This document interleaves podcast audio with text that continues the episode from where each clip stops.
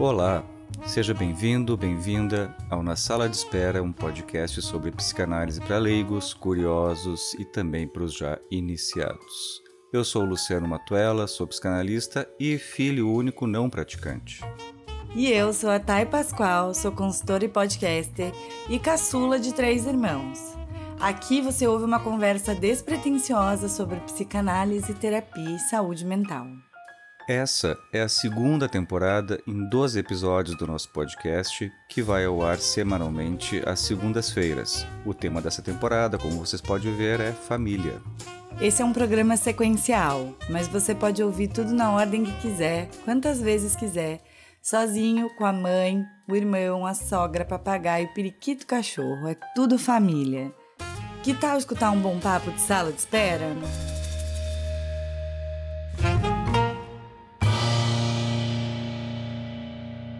Olá pessoal, sejam todos muito bem-vindos e bem-vindas. A gente está começando aqui, né, Thay? Nossa segunda temporada, então, do Na Sala. Foi uma loucura, muitos pedidos, assim, a caixa de e-mail tava estourando de gente. Pelo amor de Deus, voltem! Eu sou muito fã do e-mail, sabe? Ai, eu também, adoro e-mail. Eu adoro o, o, o tempo do e-mail. Aliás, eu, eu entendo meu WhatsApp como, como e-mail, assim. Ah, não, isso para mim não dá. Porque a pessoa, no WhatsApp, ela entra dentro de, da sua vida. Ela te invade no teu sono, às vezes. Entendeu? E aí você tá lá com a notificação piscando na tua cabeceira. É diferente do e-mail. Teu grupo de família é muito movimentado? Não, meu grupo de família é, é de boa. É tranquilo? É que quando acontecem as tretas é tudo por fora. Ah. E aí Ah. alguém sai do grupo. Isso acontece às vezes, né? Ah, tá. Então, então rola talvez aquela coisa dos subgrupos, os sub-subgrupos. Rola subgrupos. Eu gostaria de dizer que eu sei que existe um grupo que eu não tô, viu? Eu sei que vocês me ouvem. Alguém aí tá me ouvindo, viu? Eu sei que eu não faço parte desse grupo. Eu não tô nesse grupo também, só pra dizer. Vamos manter assim, vamos manter assim. Tipo, Estado e, e igreja, entendeu? Separado ou produtores de violência? Acho que... né? Separados, assim, o grupo da família, grupo da família. Tá, mas sabe assim, né? Eu tô saindo do consultório agora há pouco e aí o cacuete do psicanalítico pegou a coisa assim, né? A gente tá falando de grupo de WhatsApp e fomos pra poder, violência, guerra. Uhum. Acho que o papo é por aí, então, apresentando para os nossos ouvintes. Eu ia dizer para o nosso ouvinte, né? a gente tem milhares, milhões de ouvintes. Milhões de ouvintes em todo mundo. O nosso número de ouvintes é que nem quando aparece assim o número de votos no Big Brother, né? 3 milhões, 4 milhões por, por minuto. Por minuto. Uma loucura. Então, Adoraríamos. Para isso, vocês precisam fazer o quê? Seguir o nosso Instagram. Na sala de espera pode. É, a gente não promete nada, mas a gente vai tentar fazer um Instagram até mais ativo nessa temporada. Mas para ter também ali os nossos contatos, nossas referências. E antes de mais nada, antes da gente entrar nesse papo de família, a novidade é: a gente volta para uma segunda temporada. Vem coisa boa por aí que está acontecendo nos bastidores. E além disso, aqui o nosso especialista, ele lançou um livro novo. eu lancei um livro. É um itinerário íntimo pela psicanálise lacaniana. É um livro da, lançado pela editora Azul, que a gente vai deixar o link na descrição, se vocês tiverem interesse em conhecer, em adquirir aqui o trabalho do nosso especialista da mesa, porque eu tô aqui só pra tumultuar, não é? não, mentira, eu não tô aqui só pra tumultuar, gente. Eu fiz até pauta, eu li Freud, então Mas então, né, é, ele está vendo, ele tá à venda na editora Azuc, né, pelo site da editora Azuc, e eu ficarei muito feliz se os ouvintes no, lessem também. Com certeza, com certeza. Então, vão lá no, no link, nos links que vão estar aqui na descrição do programa e também lá no nosso Instagram, na Sala de Espera Pod, vocês encontram outras informações para o livro, para os cursos, enfim. Eu, eu, eu produzi a carreira dessa pessoa. Ele estava só trabalhando 18 horas por dia e eu falei, ah, vamos fazer umas coisas aí. Vamos fazer trabalhar um pouquinho mais. Trabalho edifica. É, É isso que minha família diz. Então, a gente está aqui faz alguns minutos nesse, nessa, nessa sala de espera do podcast, do tema, porque falar de família não é fácil. Olha que interessante, né? O grupo de família do WhatsApp, a gente começou, a gente nem, nem tinha planejado, mas começamos por aí, né? Como é que a gente define o que, que é, quem é que entra no grupo de família do, do WhatsApp, né? é, é uma forma contemporânea de perguntar o que, que, é, o que, que é família, né? Ah, mas é que exatamente a resposta vem com um grande depende. Né? Você não tem grupo de família no WhatsApp? Eu não tenho grupo de família no WhatsApp. Nenhum é... tipo, nem tipo assim, você e sua mãe são um grupo mas, não, até, até tem sim, né, com os, com os, familiares lá da, aqui da Serra Gaúcha, né, mas é só para ver questões pontuais, assim, mas não tem aquela coisa, assim, do grupo que tá o tempo inteiro se contando, o que tá fazendo, o que não tá fazendo. Mandando aquele bom dia, aquele feliz dia internacional da mulher com um sapato de salto alto, com salto de flores, assim. Não, não, é, não, é, não é nesse tom, assim, o grupo da família, não. É um, é um grupo mais for business, assim, da família mesmo. Ok, é, eu não tenho grupo com a minha família a partir do segundo grau, é só minha família de primeiro grau. A minha mãe tem grupos com, com várias pessoas da família, sei lá, com primas, com, com vários diferentes. Eu só tô no grupo da minha família próxima. A minha família tem mais de um grupo, porque tem um que eu não pertenço. É, eu acho que tu, que tu não falou disso ainda. pois é, então, aquele papo, né? Quem é que entra no grupo de família? É, é só primeiro grau, como tu falou, mas mas tem já aquelas famílias que são familhonas, né? E aí tá todo mundo no grupo de família, claro, virou tipo, tipo um fórum aquilo lá, vira, uhum. Virou inferno, né? Então o tio bolsonarista festejando que a gasolina tá oito reais, é uma loucura. Festejando, é, festejando a gasolina, dando opinião na vida da sobrinha de outra cidade que foi numa baladinha de funk, enfim, isso é, é também é família. Acho que a definição é legal sobre família, a gente até conversou, foi olhar lá na Wikipedia, né? Uhum. Na Wikipedia tem um bom verbete falando sobre família e tudo mais, eu fui dar uma lida. Mas eu vejo também que a gente acaba definindo a estrutura familiar muito pelo que é reconhecido por lei, digamos assim, né? Exato. A gente pensa, quando a gente vai pensar em, em teorizar sobre isso, a gente pensa muito no que é reconhecido legalmente, no que tem um papel dizendo, ah, a família é uma estrutura que vem e, e, aí a descrição a partir disso começa a ser em termos legais. Mas a gente sabe que na psicanálise a família é um pilar, né? Uhum. E por isso que a gente resolveu fazer uma temporada inteira para falar disso com a palavra o psicanalista, então, para dizer Freud, para ele tudo era família, tipo pai, uhum. mãe, filhinhos e essa estrutura rígida ainda é assim. O que que tá rolando? Pois, que que tá rolando nas famílias? O que que tá rolando? Não, acho que assim, acho que é, é, a gente falou super brincando isso no começo, né? Tá até na nossa na nossa vinheta de, de abertura, né, do, do programa, o papagaio e não sei quem mais faz parte da família. E aí a Thay, né, tu trouxe agora essa definição pelo direito, né? Pelas leis. E que, inclusive, uhum. permite acesso a alguns programas sociais para quem é considerado, estou fazendo aspas aqui, família ou não, né?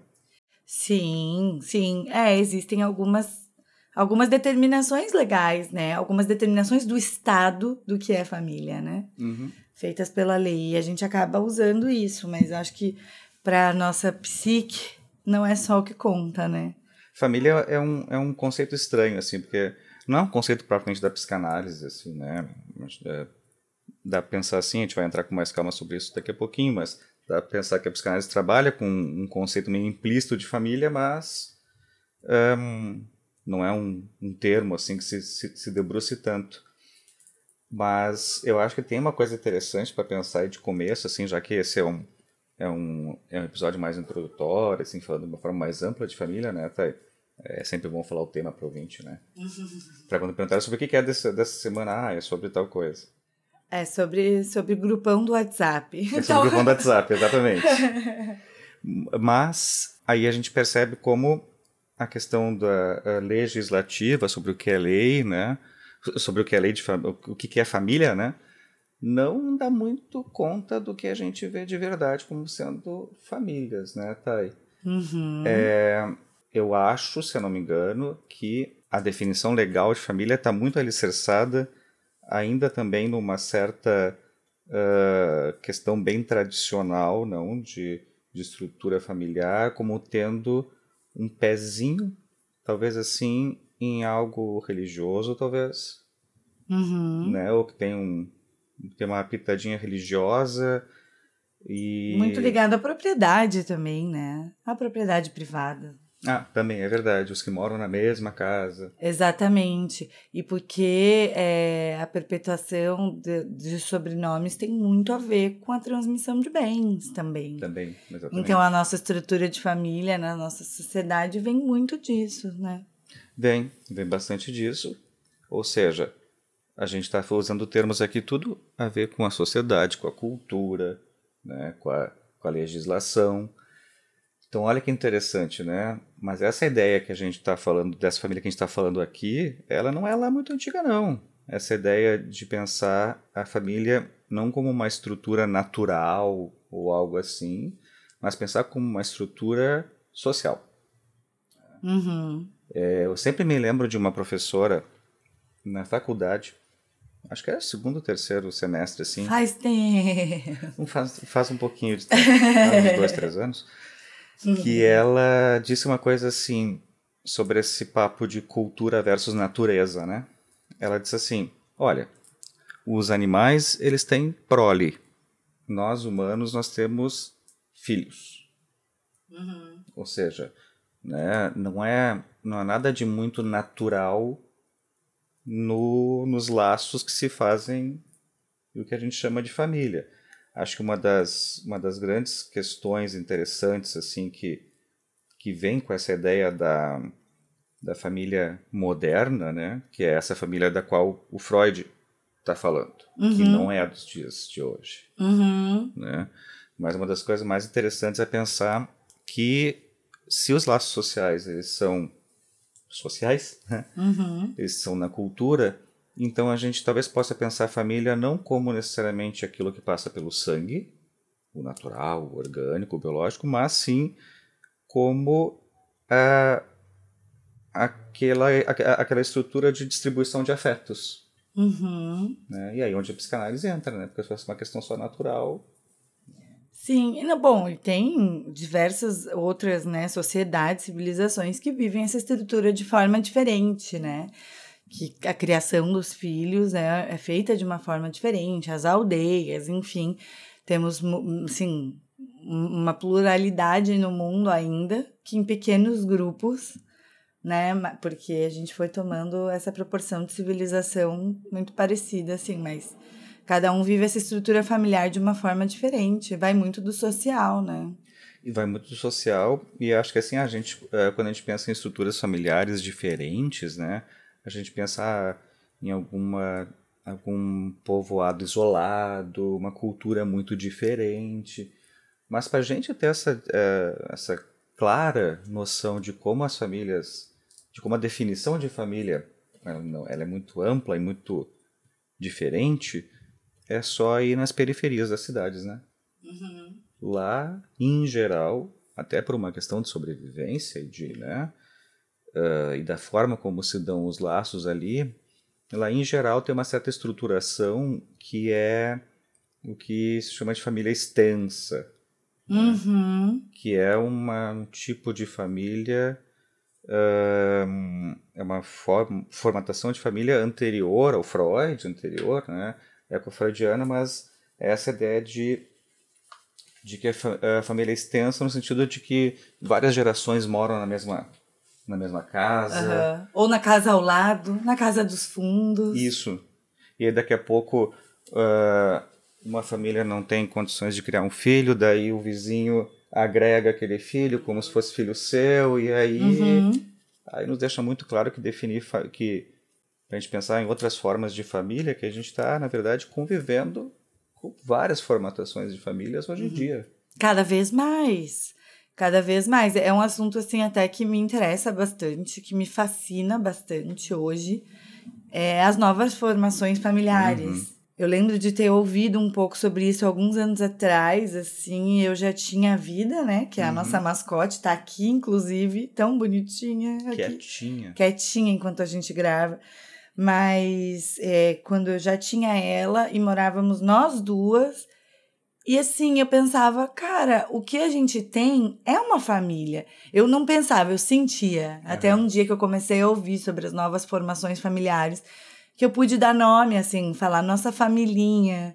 eu e ela, nossa família, uma família multirracial, mas porque é uma casa, né? E na, na definição da Wikipedia é, é interessante as palavras que eles escolheram do verbete é duas ou mais pessoas com ligações biológicas, ancestrais, legais ou afetivas. Uhum. E eu achei que contempla bastante, assim. Super. É super abrangente, né? Então já não dá para dizer que isso é limitado ao a, aquela família patriarcal, né, ou paternalista, assim, Uhum. porque isso abrange muito mais.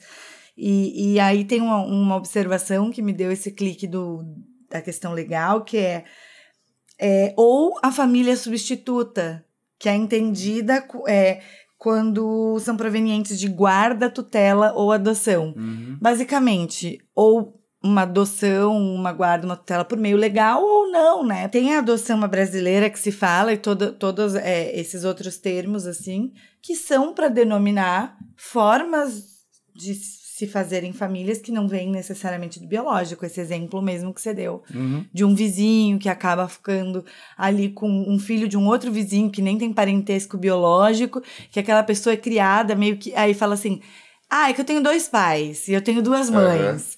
As pessoas- isso é muito comum, a pessoa falar, ah, eu tenho dois pais ou eu tenho duas mães. Dois pais é mais difícil, né? Difícil até ter um no Brasil. Exato.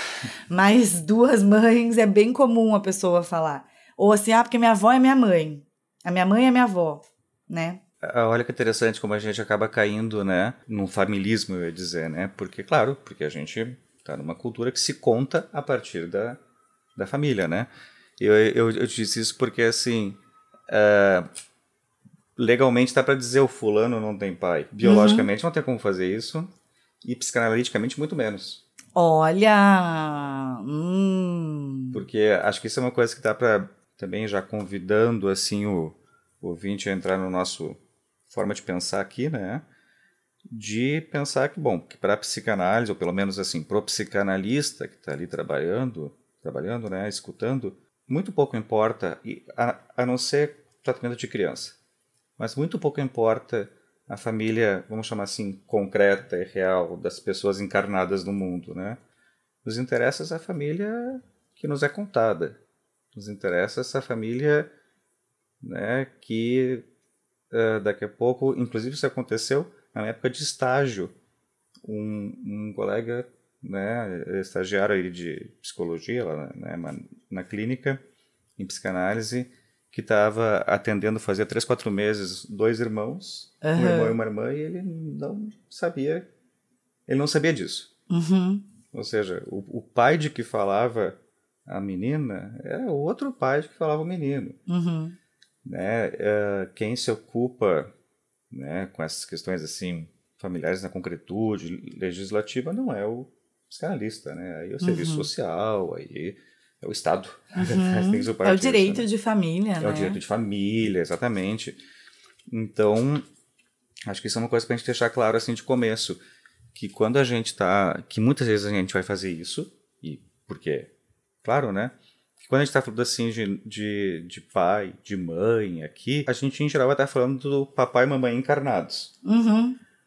Mas que quando a gente entra no campo da psicanálise, assim, pelo menos a partir do Lacan, né? Acho que isso é interessante marcar também. Pelo menos a partir do Lacan, quando a gente fala pai e mãe, a gente está falando de lugares mais do que de pessoas. Então, Sim. pode muito bem alguma outra pessoa ah, fazer função de pai numa família.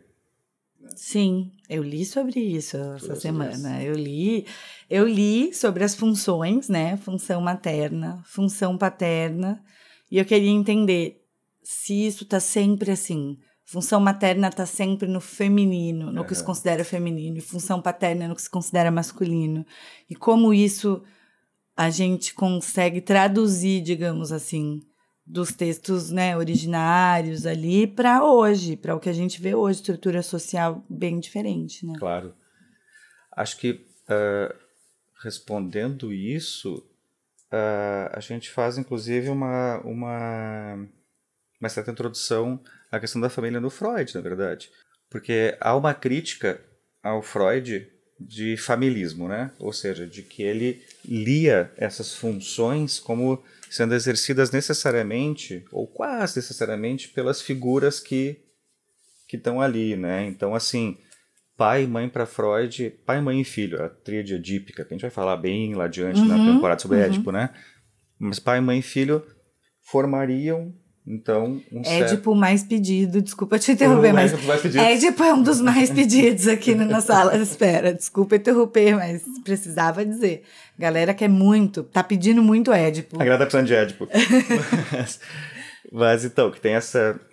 O Freud, ele cola a figura na função. Então, assim, é, quando ele fala de pai, ele vai dizer assim, ah, é o pai ou é um substituto do pai. Tipo assim né? Uh, pode ser, sei lá, qualquer pessoa, ele vai dizer, ah, o professor pode ser o substituto do pai, uhum. mas o pai é meio que o fundamento, uhum. né? A mãe é fundamento, então, uh, e aí vem todas aquelas teorias de desapaixonamentos, que vai querer gostar de alguém que pareça com a mãe, ou que lhe ame como se fosse a mãe, uhum. né?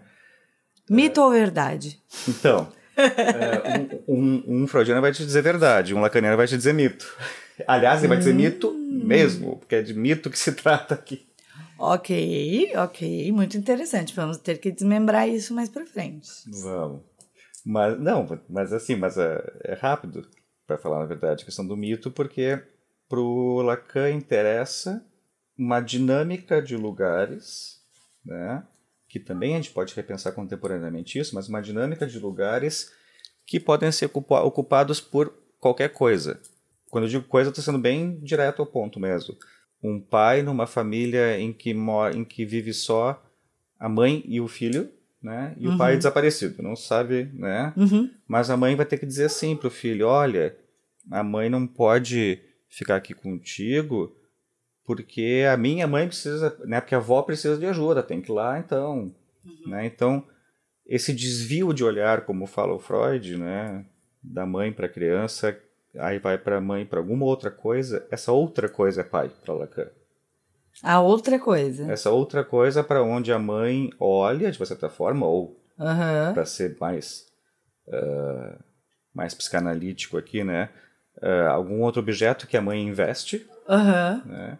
que faz, de uma certa forma, o filho perceber uma palavra ruim, mas como a gente está no podcast e não numa palestra acadêmica, dá que faz o filho perceber que a, que, que nem toda a mãe tá ali para ele, que é algo do amor da mãe que é dirigido a um outro, uhum. a uma outra coisa. O trabalho. O trabalho. Né, a, a sua própria família, ou a si mesma. Ah, sim. Né? Uhum. Essas mães estão apaixonadas por si mesmas que o filho se torna uma continuidade só, assim, né? Uhum. Também vamos ter um episódio sobre, uhum. sobre isso, né? Mas então, mas o Freud tem essa crítica de ser familista, né? Uh, e de colocar o pai numa posição central, uhum. né? Uh, ou seja, assim, de, uh, um Freud familista que coloca a mãe num lugar doméstico, né? Do domus, da casa. O pai é aquele que é um agente social, né? Então, é o que está no mundo, trabalhando, uhum. o que está no jogo fora da casa, né? Tá. E ele traz a casa para para dentro, né? Uhum. Pra dizer, ah, no trabalho hoje, não sei o quê. Estão falando assim, vamos pensar quase em Mad Men aí, que... que é isso que eu tô pensando. É, é um bom exemplo, É isso né? que vem na minha cabeça. Mad Men, a série, é uma série já que já tem alguns anos que está encerrada, mas que retrata é, um publicitário e tem muito a cena familiar ali nos anos 60, né? Isso, exatamente. Uhum. Então, é o pós-Segunda o pós Guerra, né? Isso, aquela cena familiar bem tradicional, de filhinho é, pai, mãe, a mãe fica em casa com os filhos, o pai sai e volta do trabalho. A tradicional família brasileira, né? Mãe, pai, filho e amante, né? É, era isso que eu ia dizer. Mas então, acho que vale a pena pensar nessa crítica que afetou Freud, porque ela tem razão, mas ela é muito reducionista. Porque a gente tem que entender que a gente está falando de um Freud na virada aí dos 1800 para os 1900, né? Que era filho da sua época. Sim. Né? Então, uh, essa descrição que o Freud faz, edípica e tal, né, onde o pai tem uma certa voz de autoridade, porque ele traz de fora as coisas sérias, assim, uhum. né? A mãe está nesse lugar de acolhimento, né? E o filho está nesse lugar, bom, que aí vai depender da na ordem dos irmãos, né?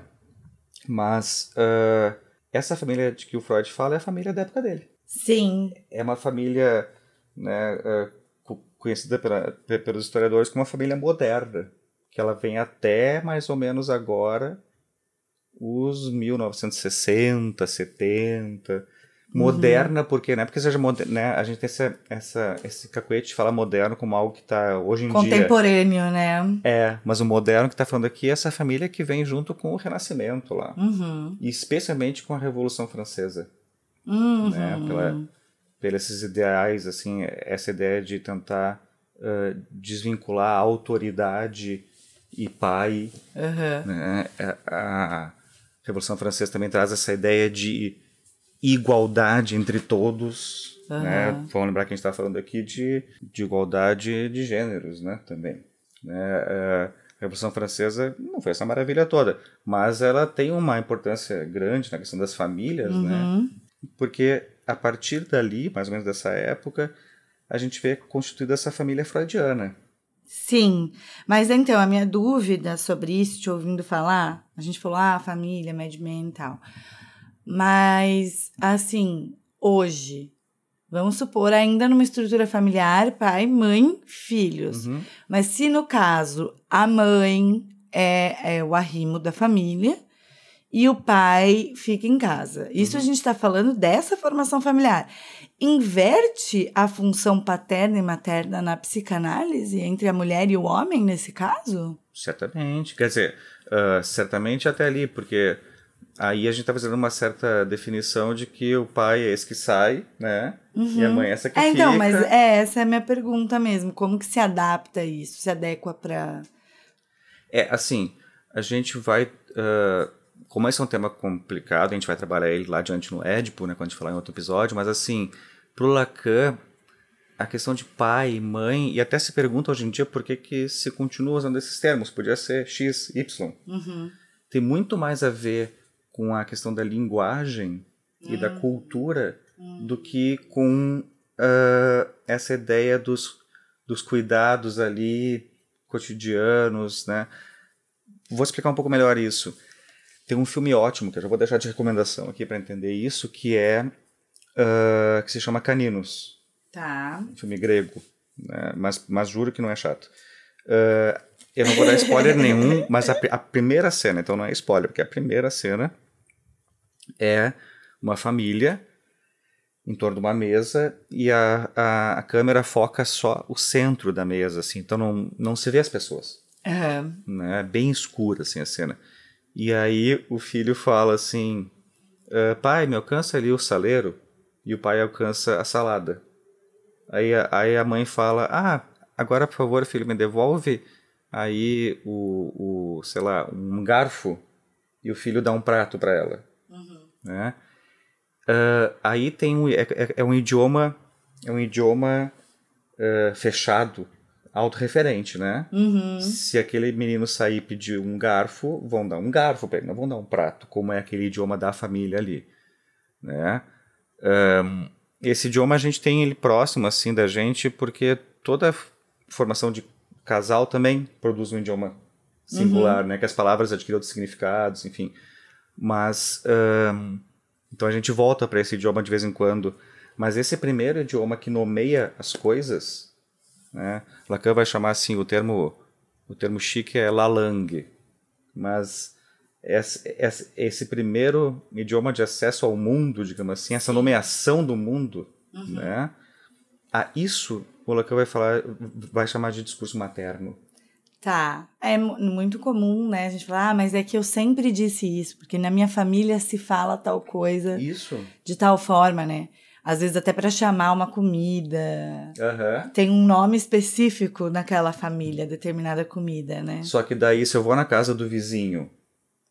E é. chega lá e fala assim: ah, eu quero ir uma mistura maluca. E ninguém me entende, uhum. eu começo a perceber que existem outras famílias. Ou seja, Isso que, eu aprendi no texto um do Freud. Ah, olha aí.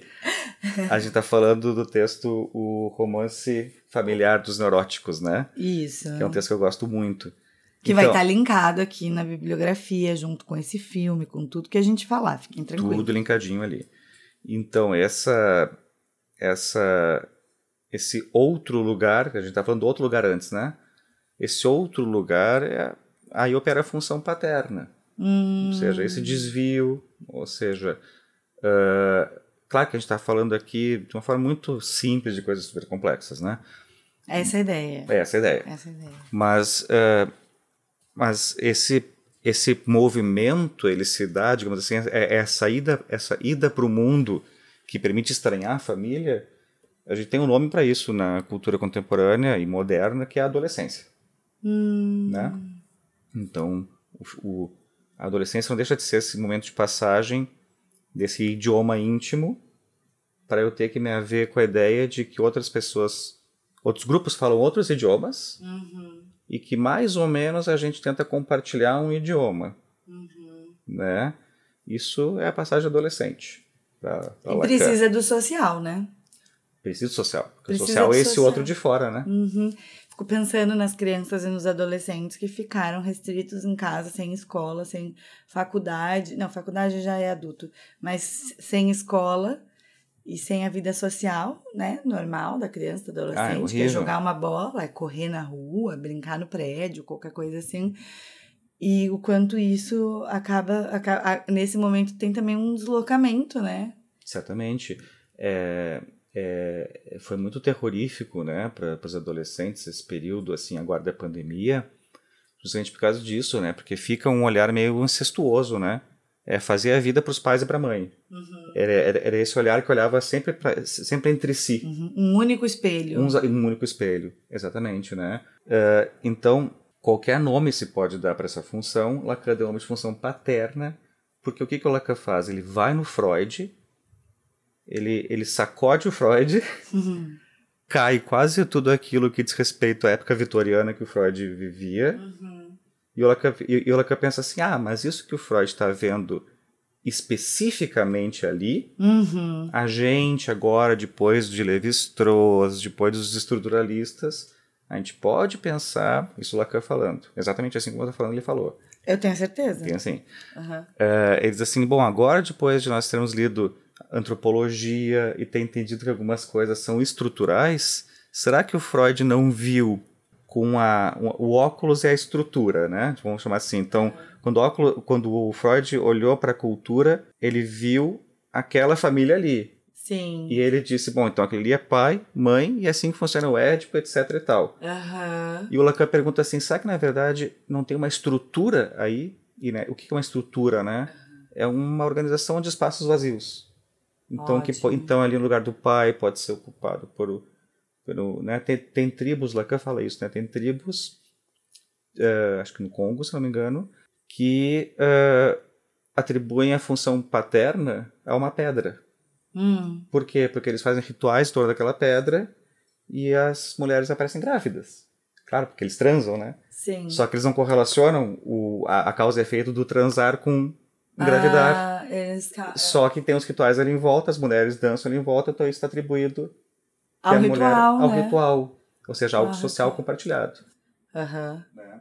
Ah, é fantástico isso, né? Se a gente for pensar nas estruturas familiares, é, é muito isso. E a gente fica com uma visão, às vezes, assim, às vezes não, né? O tempo todo, extremamente ocidentalizada, claro, estamos no Ocidente, somos fruto do nosso meio, mas a gente acaba também ficando com uma visão viciada de um mundo, né? Daí quando estoura uma guerra, como estourou Uhum. Rússia e Ucrânia, você faz, gente, tem, tem outras coisas no mundo, tem outras estruturas no mundo, tem gente vivendo de jeitos muito diferentes, né? E isso é, é a história que nos é contada também na sociedade que a gente vive. Sim, né? É, é- é escolhida uma história para para se contar, inclusive do que que é a família, né? Uhum. E em momentos como o que a gente está passando agora, de um recrudescimento conservador, olha o que, que acontece, né? Se tenta voltar para aquela noção de família mais.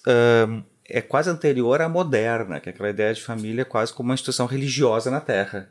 Sim. É a Santíssima Trindade, Uhum. encarnada. Uhum. Né? Então se retorna para toda essa, essa Tipo, noção. Deus, família né? Estado. e Estado. Deus, família e pátria.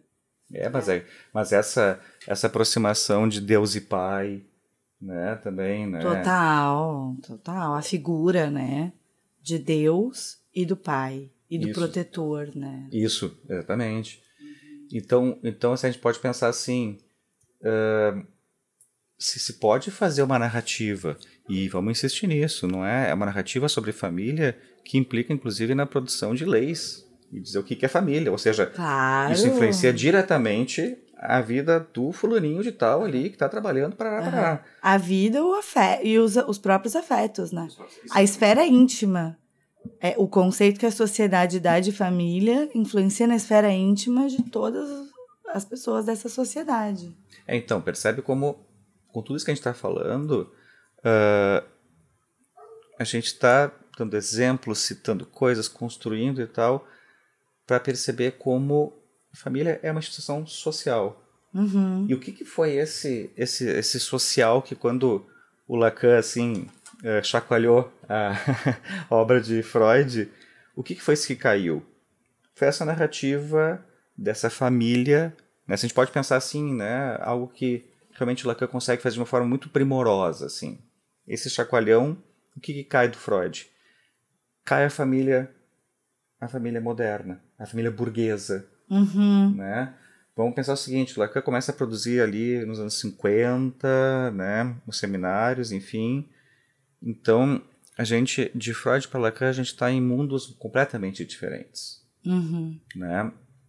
O Freud era esse mundo, então, que eu digo que ele cai ali quando o Lacan chacoalha para ficar só com a estrutura, né? O Freud está num mundo em que a mulher, ela tem função enquanto mãe, basicamente, né?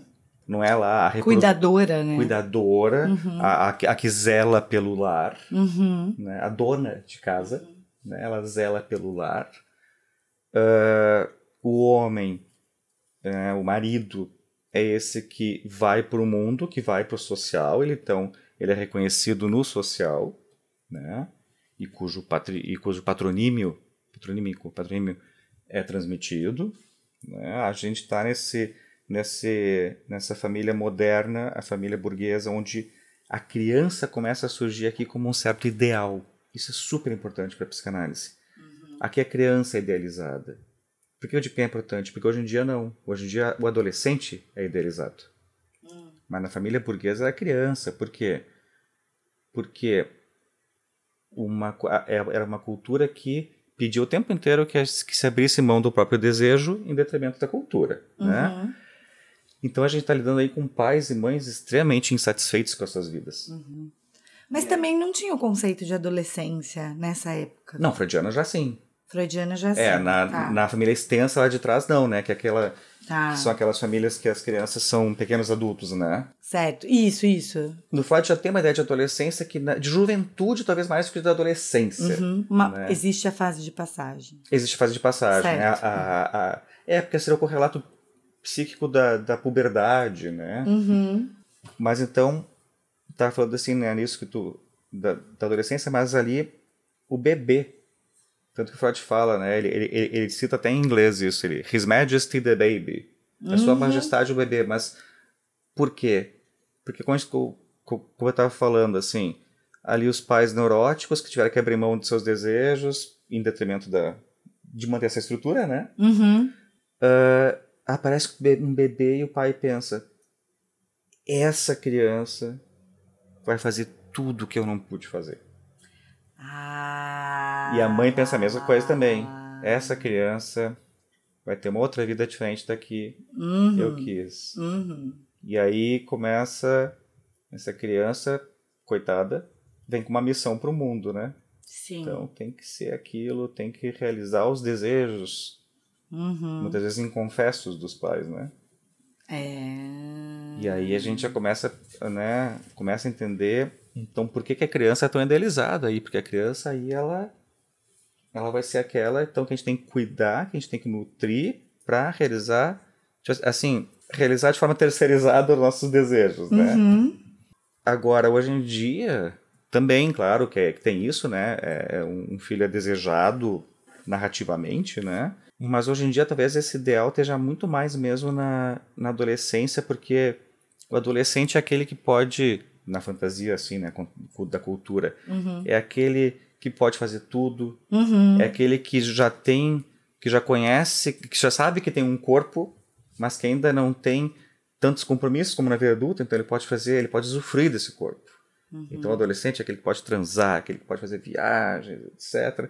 A gente sabe que não é bem assim, né? Não, porque não tem, né, estrutura social, psíquica talvez para fazer isso, mas que tem saúde, tem. Saudades da minha saúde. Opa, invejável. eu, tenho, eu, tenho, eu tenho saudade da minha cervical dos meus 18 anos. Mas, então, uh, só para não deixar o fio solto, né? Mas o Lacan já, era, já é ali assim, ele já está lendo outra coisa. Uhum. E, e, e, o que, que tem uma grande diferença aí? Aí tu vai me ajudar sobre isso bastante, porque não é o meu campo. Mas o lugar da mulher aí é muito diferente, né? Uhum. Tipo, uh, de, de quem que o Freud está falando basicamente no, lá na sua época, né? Uhum. Ele está falando da histérica. Ele está falando da histérica não com sentido pejorativo, com sentido clínico, né? Sim. Ou seja, ele está falando dessas mulheres insatisfeitas. Sim. É que é, as mulheres ocupavam um lugar completamente diferente na sociedade, né? É, antes e depois ali da Primeira Guerra Mundial, depois da Segunda Guerra Mundial, mais ainda.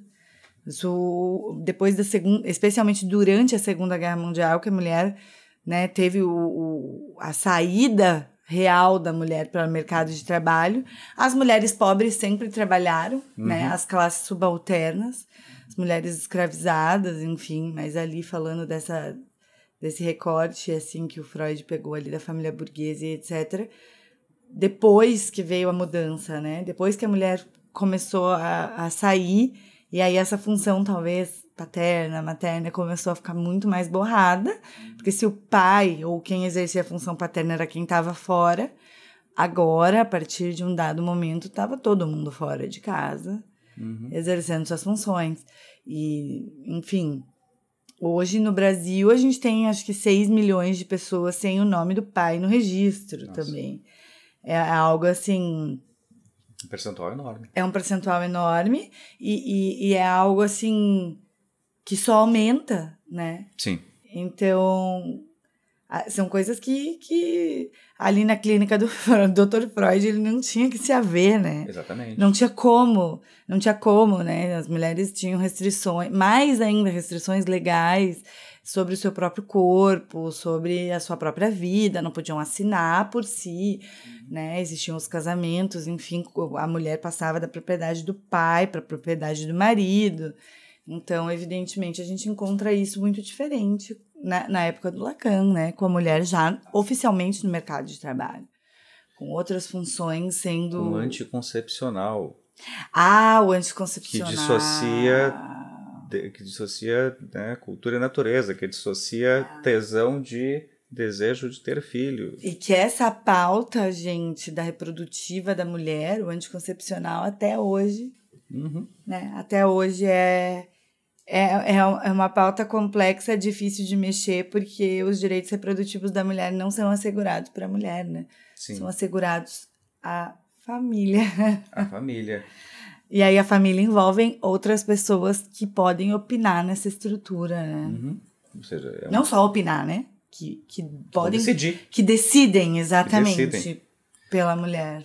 Pois é, então, né?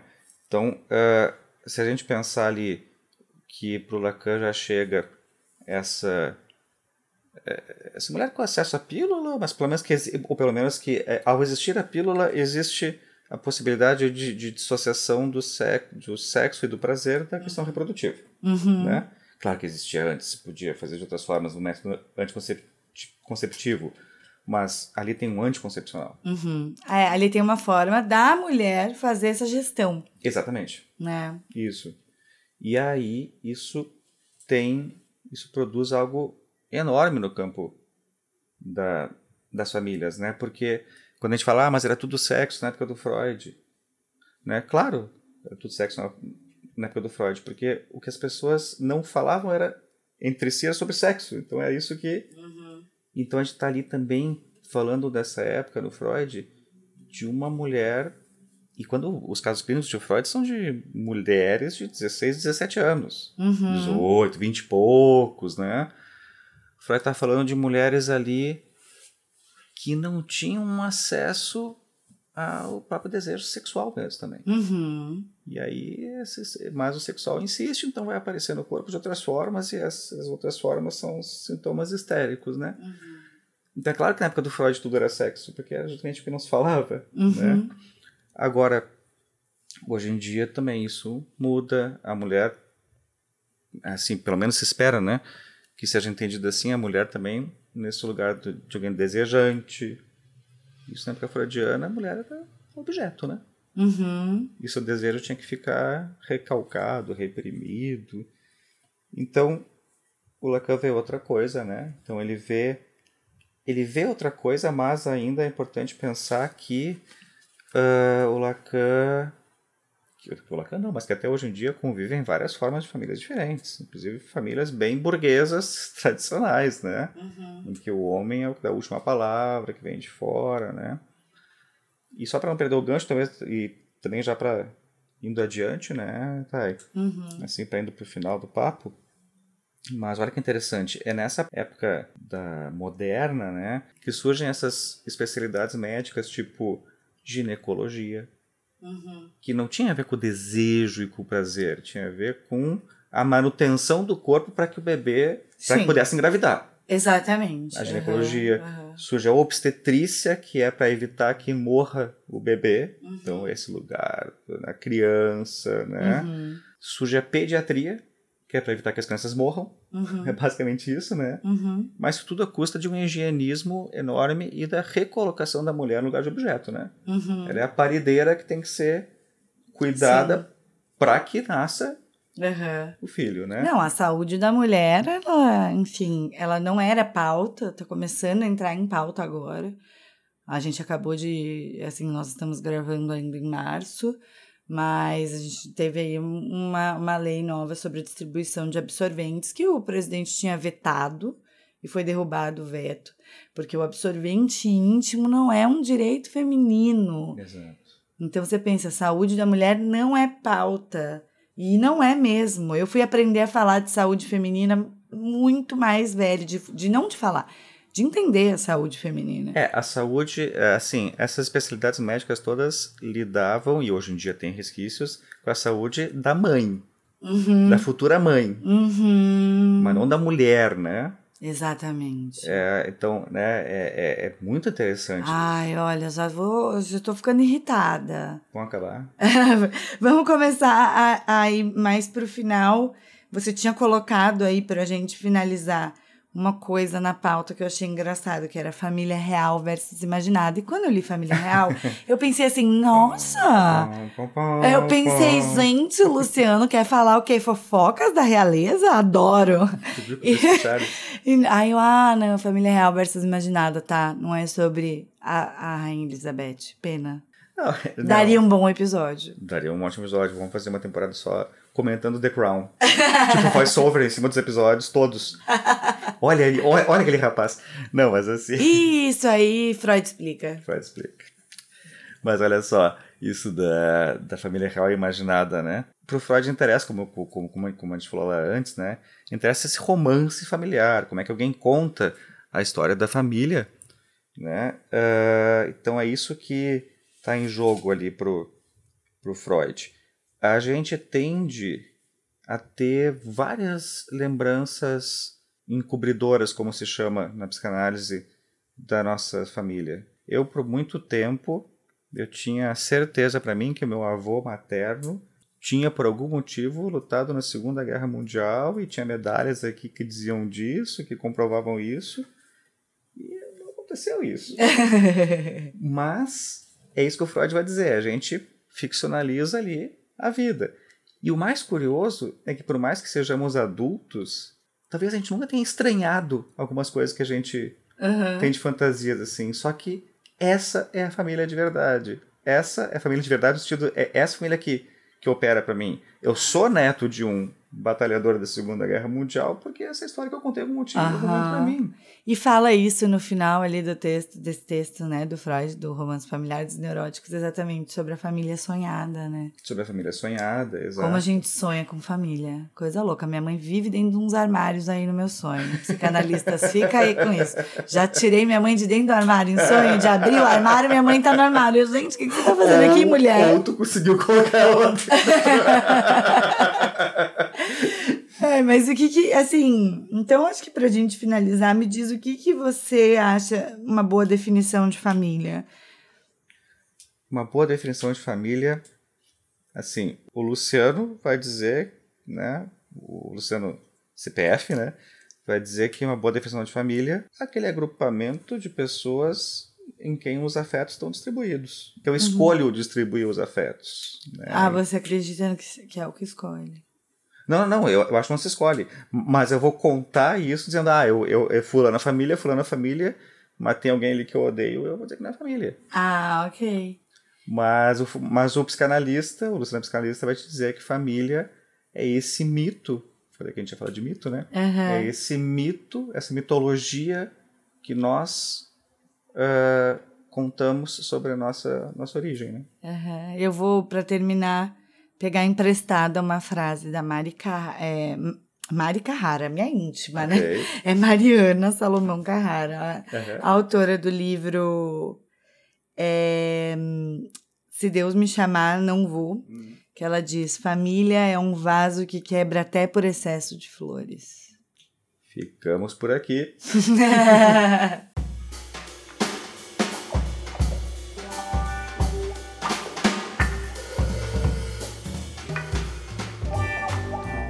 Mas antes de ficarmos por aqui, Ah, gente, tem a nossa sessão de indicações. Voltando aqui. Não tem nome essa sessão, né? Tipo assim, é sessão de indicações. sabe que me veio agora o nome dessa sessão? Então vamos lá. Que tem. eh, Ai, que medo. Não, calma, muita calma.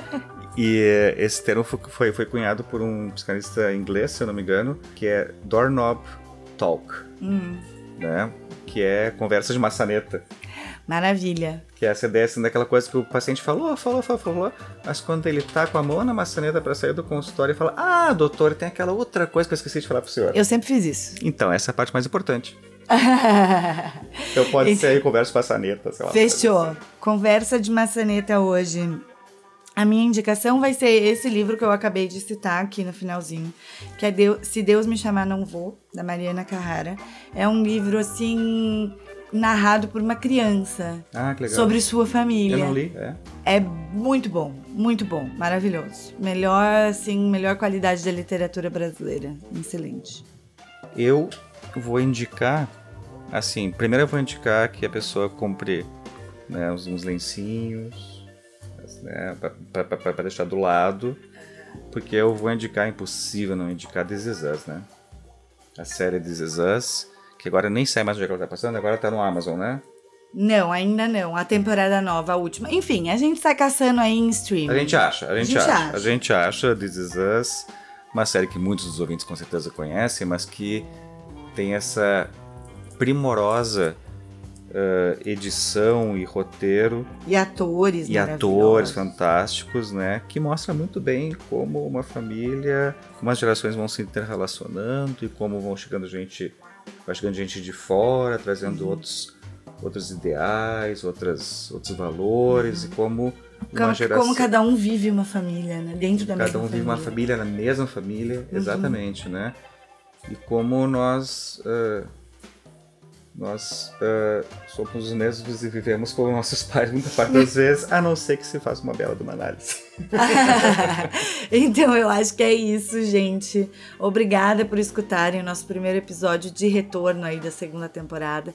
Os episódios vão continuar sendo numerados ali no nosso Isso. feed para facilitar na hora que a gente for citando esses episódios por aí. E venham nos seguir nas nossas redes sociais, é o Na Sala de Espera Pod. E a gente também tá no e-mail na sala de espera pod@gmail.com e vocês me encontram no arroba taipasqual e o meu excelentíssimo vocês encontram além de na livraria na editora Zuki no link que vai ficar aqui embaixo vocês também encontram aonde Vocês encontram no arroba Luciano Matuela, no Instagram, né? E Editora que nos patrocina. Beijo, Editora Azul. Beijo. Beijo, queridos. Até semana que vem. Até. Tchau, tchau.